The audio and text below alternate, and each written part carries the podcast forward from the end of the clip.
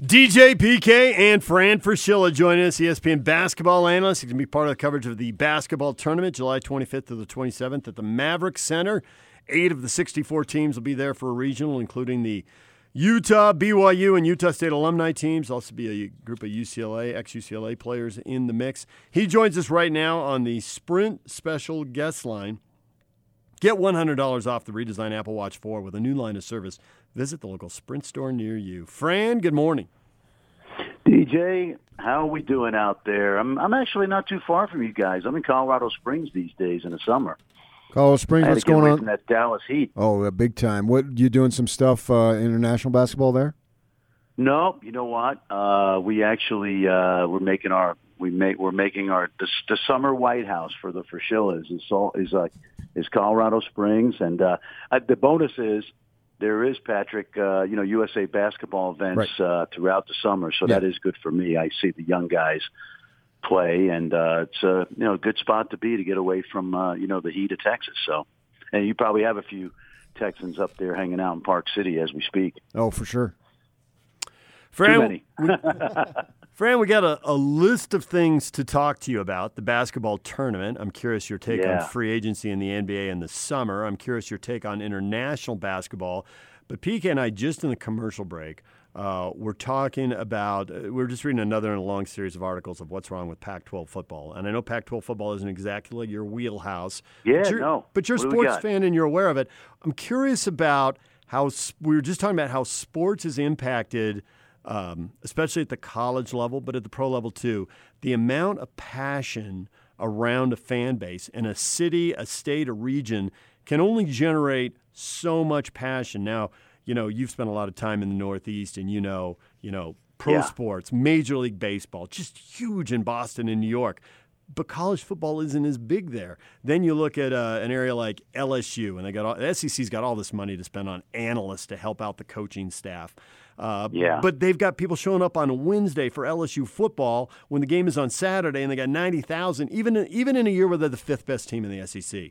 And then you come to Utah, and uh, college football is a pretty big deal, but it doesn't match LSU's passion. That's true of the Pac-12 footprint. But here we can talk jazz in the middle of summer, and people are all about it. In New Orleans, the Pelicans don't generate the same passion. How much do you see this when it moves around the country, and how much is a coach? When you want to have resources and you want to have recruits and you need that passion, how much do you keep an eye on that? Oh, I'll tell you. Well, see, I'm a former Ohio State assistant basketball coach, DJ. So, uh, you know, first of all, I'm a sports fan, and I always, I always feel like some of the best college basketball jobs in the country are at football schools. If you take Ohio State, Michigan, Florida comes to mind. When Rick Barnes was at Texas, and now Shaka Smart. Uh, if you embrace football, Clemson, if you embrace football as a basketball coach, it's a really cool thing. Number one, there's not this, there is absolutely not the pressure on the basketball coach there is on the football coach. But because of football, uh, the, the revenue that's generated from football definitely gets passed on to all other sports, including basketball. Uh, the other thing is it helps recruiting. When you bring a, uh, let's say, a underclassman uh, in on a Saturday afternoon in the fall for an Ohio State Purdue game in Columbus, and I did this as a young assistant coach, we would bring freshmen and high school sophomores in and kind of try to get their hooks into them then. So I, I the, the fun part about living in different parts of the country that I've done is that, to your point, everything is a little different, whether it's pro or college sports.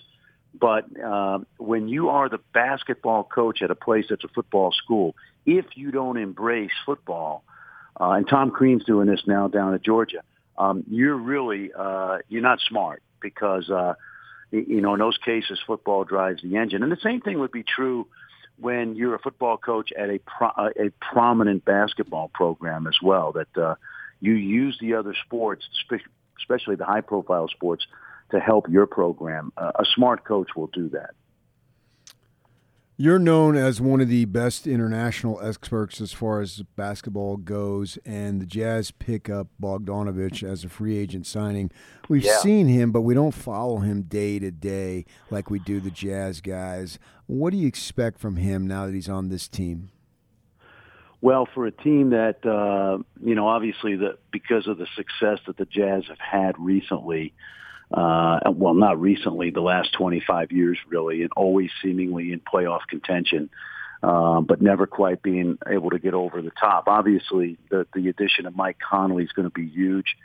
It's going to take the heat off of uh, uh, of Spider-Man, but I, I think what Bogdanovich gives you is another guy that puts points on the board. Uh, DJ, he can get the ball in the basket. Um, he's proven that now in a number of different places.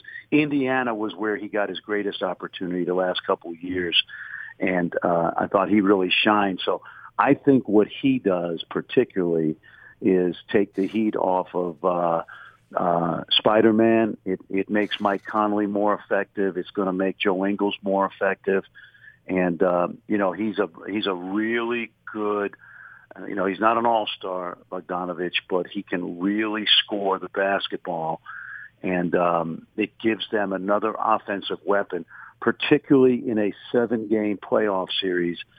When you know, as we saw last year, uh, Donovan uh, really the, the the onus was on him to make clutch shots, um, and he had a couple that uh, you know uh, that he didn't knock down. But I just think it, it's going to make the entire, uh, at least the, the, you know I think it just makes them a better basketball team, uh, and I think it, the excitement for the two guys they've added is uh, warranted, and and he certainly is going to fit in perfectly. I think with that starting lineup. You know that traditionally you make a deep run in the NBA playoffs, and stars become really, really important. How be, how good your best player is. Now, the, you know the Jazz don't have anyone with LeBron's resume. They don't have anyone with Kawhi Leonard's resume. Um, if the Warriors get healthy, they don't have anybody uh, that matches Steph Curry's resume. How far can they go riding a five man unit, and how much do they need someone like Donovan to really develop into a megastar? Well, I think Donovan's going to do that by just a- a- accidentally, you know, uh, not that he can't. He's he's certainly knowing the kind of kid he is. I think he probably has got, and I'm sure Quin and the coaching staff um, have already pointed out to him the areas he, he needs to continue to improve on. And I think that, uh, you know, years two, three, four is when you see a, a, a really good young player make the next step. So I would expect that from Donovan. But I also think uh, that given at least a starting lineup, uh, that this is uh, going to be a, uh, you know, an even better fit. I, I was a huge Ricky Rubio fan, uh, not necessarily – I, I wasn't a fan coming into the league. I liked him. I thought he went too high, and obviously looking back on it, you know, uh, Minnesota took him over Steph Curry, and that was a disaster. But I, I really liked the way Ricky improved, especially under Igor before Igor Kokoskov left for uh, Phoenix. Um, but I think now this lineup is going to complement Donovan's skills more again because the game will come easier. He's going to get he's going to get uh, easier shots, not because Mike Mike Conley's a better passer than Ricky. He's not. Um, they're in the same ballpark, but because of the offensive firepower, you know, uh, uh, you know, having having Bogey out there, and uh, you know, obviously Joe Ingles is one of the um, uh, better playmaking uh, forwards in the league. So I think the game's going to come a little easier. You add that to what Donovan's going to probably add to his game in the off season, and I think it bodes well for uh, for the Jazz. And I think that with Denver and the two LA teams, and you know we'll see about Golden State. Um, you know, Houston certainly is going to make a, an incredibly compelling uh, regular season race in the West, and uh, I expect the Jazz to be probably in that top four, no matter who is uh, which superstars is going where. So many of these foreign guys, when they used to come over, they were sort of one dimensional. You know, maybe could shoot a little bit, and that was the extent of their game. But now we see, and just mentioned Denver with obviously Jokic. Portland's got a big man. You've already mentioned Bogdanovich. We've seen what Doncic is doing in there in Dallas. How much farther along is the international player now as opposed to when you first started getting involved with them? Yeah, it's incredible, DJ. Seriously, I, there was a stretch, and it's a little different now because Ibaka's coming off the bench. You know, Pau Gasol is uh, was hurt last year, but there was a stretch, couple maybe it was two seasons ago, where I counted up half of the starting centers in the NBA were born outside the United States. You know, you just go down the list with Nurkic and and Jokic and the Gasol brothers and Ibaka when he was starting Um, you know, now DeAndre Ayton. There's there's probably there's definitely ten others.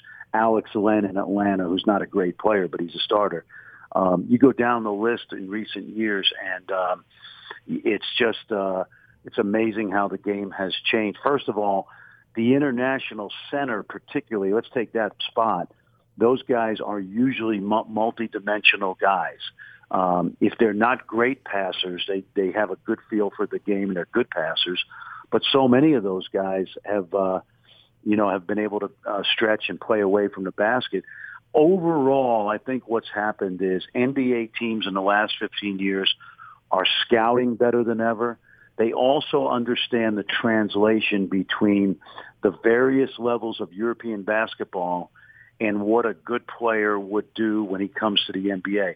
When Doncic was an 18-year-old in the Euro League, for example, and he was the MVP, you know, that might have been not looked upon uh, so highly 15 years ago. But when you think of the Euro League being a complete step ahead of uh, above college basketball, Doncic in the Euro League as an 18 year old was like a guy hitting 290. No, I'm sorry. I take that back. Hitting 390 in AAA. Guys hitting 390 in AAA, there's a good chance he's going to be a very good major leaguer.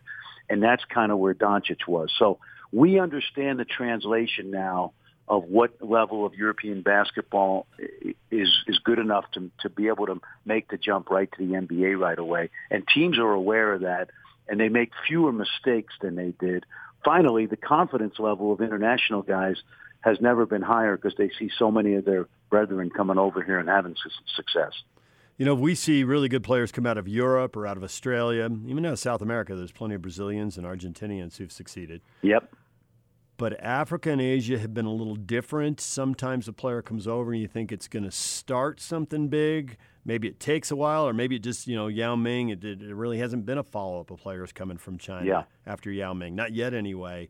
So we see Siakam coming from Cameroon, and he comes from a small town that's already produced another NBA player. Is something about to happen in Africa, or these outliers, oh. or it's going to turn into the next Australia, and there's going to be a lot of players?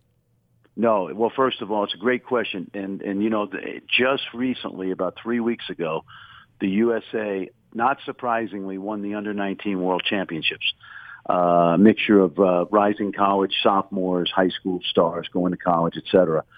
They beat Mali in the final, which was a stunner. The fact that Mali could get to the final of a major international tournament was absolutely a stunner, and, and USA only led by two at the half. The NBA under uh, Adam Silver and then uh, uh, um, Amadou Gallo Fall, who is uh, well known in the league, used to be a Mavs executive, and is now in charge of NBA Africa. There is so much money and resource being poured into Africa by the NBA. Um, and as you guys may have heard, there's going to be a professional league over there starting next year. Um, those kids that do come over to the States and go to prep school and then college – are having an incredible effect on African basketball.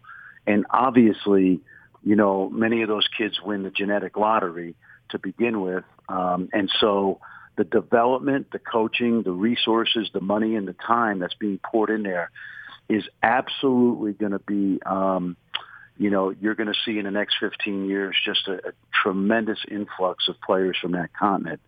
And uh, it's a really cool thing to see and uh, go back to Hakeem and and uh, you know guys like that initially, and now Pascal Siakam and Ibaka and and uh, some of the other young players that have come out of Africa, and uh, we're about to see a uh, an explosion of African basketball for sure. So you also coach at the collegiate level, three different spots, including New Mexico. When I got to know you down there, and yep you've seen a number of players who've been stars at the collegiate level, like a kid like a Fredette or whoever it might be, but yet they can't make the adjustment to the NBA and they end up having to go overseas. Any particular reasons as to why that is? I think the biggest reason is that the one thing that you hear from uh, that I hear from my NBA friends is you are who you can guard in the NBA. Like that's your position, you know. Um, and I think sometimes the you know we all love Jimmer and watching him play in college. I got a chance to see him in China a couple of years ago. Drop, uh, I think he only dropped 53 that night. But uh, in all honesty, you know, um, I think the big thing with some of the some of the guys like Jimmer is just on the defensive end. That um, you know you become a liability if you're scoring, but you're giving up buckets too. And um, you know it's that's what makes the NBA such a great league. It's it's uh, it's not for everybody, and and one of the things that has to happen because you're playing the best players in the world is that you have to be at least you know, decent defensively. And I think a lot of times some of the, these college stars who, you know, have been terrific um, don't make that transition. And uh, and I, you know, I, I give, uh, here's a guy from your neck of the woods. Jaycee Carroll could probably make an NBA team now, although he's on the downside of a great career. But Jaycee Carroll has been absolutely uh, Utah State's Jaycee Carroll, by the way. He's been an absolute star in uh, the Spanish league for many, many years because offensively he's phenomenal. Uh, but Jaycee's not a great athlete, and so that that translation didn't fit the NBA. But I guarantee you, he's made you know millions of dollars playing overseas. Fran Fraschilla join us here on 97.5 at 1280 The Zone. You're going to be involved with the basketball tournament. We got eight teams in a regional here, July 25th through the 27th at the Maverick Center. Uh, BYU, Utah, Utah State, UCLA alumni teams. What to watch for in this? Why is this a thing fans should get into?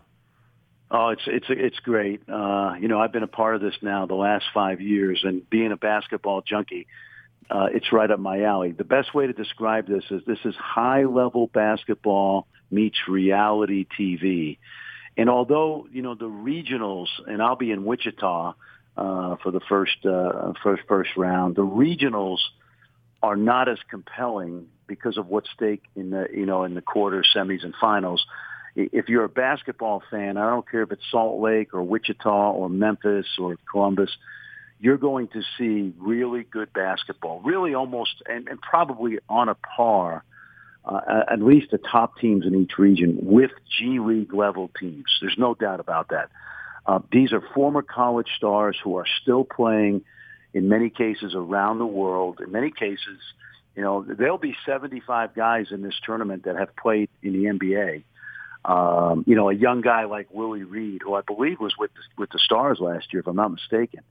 You know, Willie's team uh, had four or five ex NBA players, and yet they couldn't get, uh, you know, they couldn't get the championship done. So high level hoops, guys that are better than you remember them in college, and when you get to Chicago in, on uh, August first, second, fourth, and sixth, the amazing thing about it is the reality that a team may win four or five games, and yet if they don't win the final, they're one of 63 teams that walks away with zilch, nothing.